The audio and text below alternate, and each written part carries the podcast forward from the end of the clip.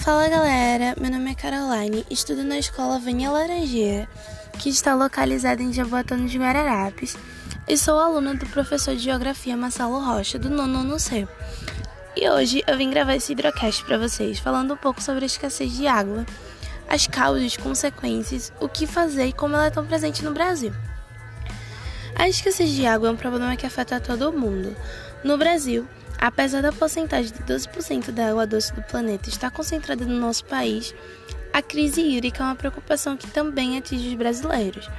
A situação parece contraditória, tendo em conta que todos aprendemos que a maior parte do planeta Terra é constituído de água, cerca de 75%. Entretanto, o que as pessoas precisam realmente saber é que mais de 97% dessa água não pode ser consumida e nem utilizada em limpezas e higiene pessoal, por exemplo. Isso porque ela é salgada. Da água doce que sobra, a parte a grande parte está congelada e outra parte substancial está no subsolo. Enquanto isso, a água que existe nos reservatórios e entra nas, nas redes de distribuição para ser utilizada pelas pessoas corresponde a menos de 1%. E pouco sobra para o consumo próprio, pois a produção agrícola exige uma grande quantidade de água para se desenvolver de forma satisfatória. Além disso, uma boa parte, uma boa porcentagem dessa água também é requerida pelas indústrias. Infelizmente, isso não é tudo. A água que poderia ser utilizada, mas acaba sendo contaminada pelos resíduos industriais e resíduos de aterros sanitários e lixões, entre outros. Quais as causas? Há vários fatores que motivam a falta de água, dentre, dentre eles, seca, poluição e má distribuição desse recurso. Apenas para citar os mais comuns, né?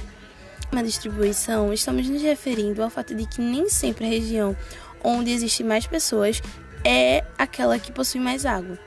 Além disso, a, a distribuição da água é um problema de poder. É por isso que há conflitos mundiais pela posse de água, tal como acontece com as águas do Rio Jordão. E as consequências? Quanto mais pessoas, há mais consumo de água. Desta forma, daqui a uns anos, o aumento da população sinaliza uma grande crise hídrica grave pois se a água é o bem social, essencial, a falta dela terá impactos sociais, econômicos e ambientais. São exemplos o esvaziamento das cidades, baixa produção agrícola e industrial, falta de emprego, entre muitos outros. O que fazer? É preciso conscientizar as pessoas que, apesar da quantidade de água existente no planeta, nem toda pode ser consumida. Por isso, a água deve ser vista como um bem que precisa ser preservado. Seu uso deve ser racional.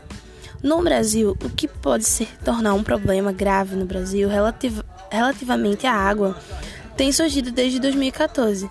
Nessa altura, os níveis de precipitação começaram a baixar muito. Isso decorre da seca, bem como bem como da gestão dos recursos naturais. A água é mal distribuída no nosso país. As regiões mais ricas em água não são as que têm mais concentração populacional.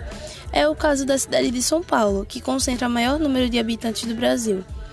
A cidade é abastecida pelo reservatório de Cantareira, a bacia do rio Amazonas. Por sua vez, é a região que concentra mais água no Brasil. No entanto, transportar água dessa região para outras seria um processo bastante caro. Além disso, a retirada da água desse local no desse local poderia trazer um problema ambiental sério. No mundo, são mais de 750 milhões de pessoas sem acesso à água potável, o problema mais incidente em países do Oriente Médio e da África. Há conflitos no mundo que decorrem da escassez de água, um problema que muitas vezes está relacionado, relacionado a desigualdades sociais.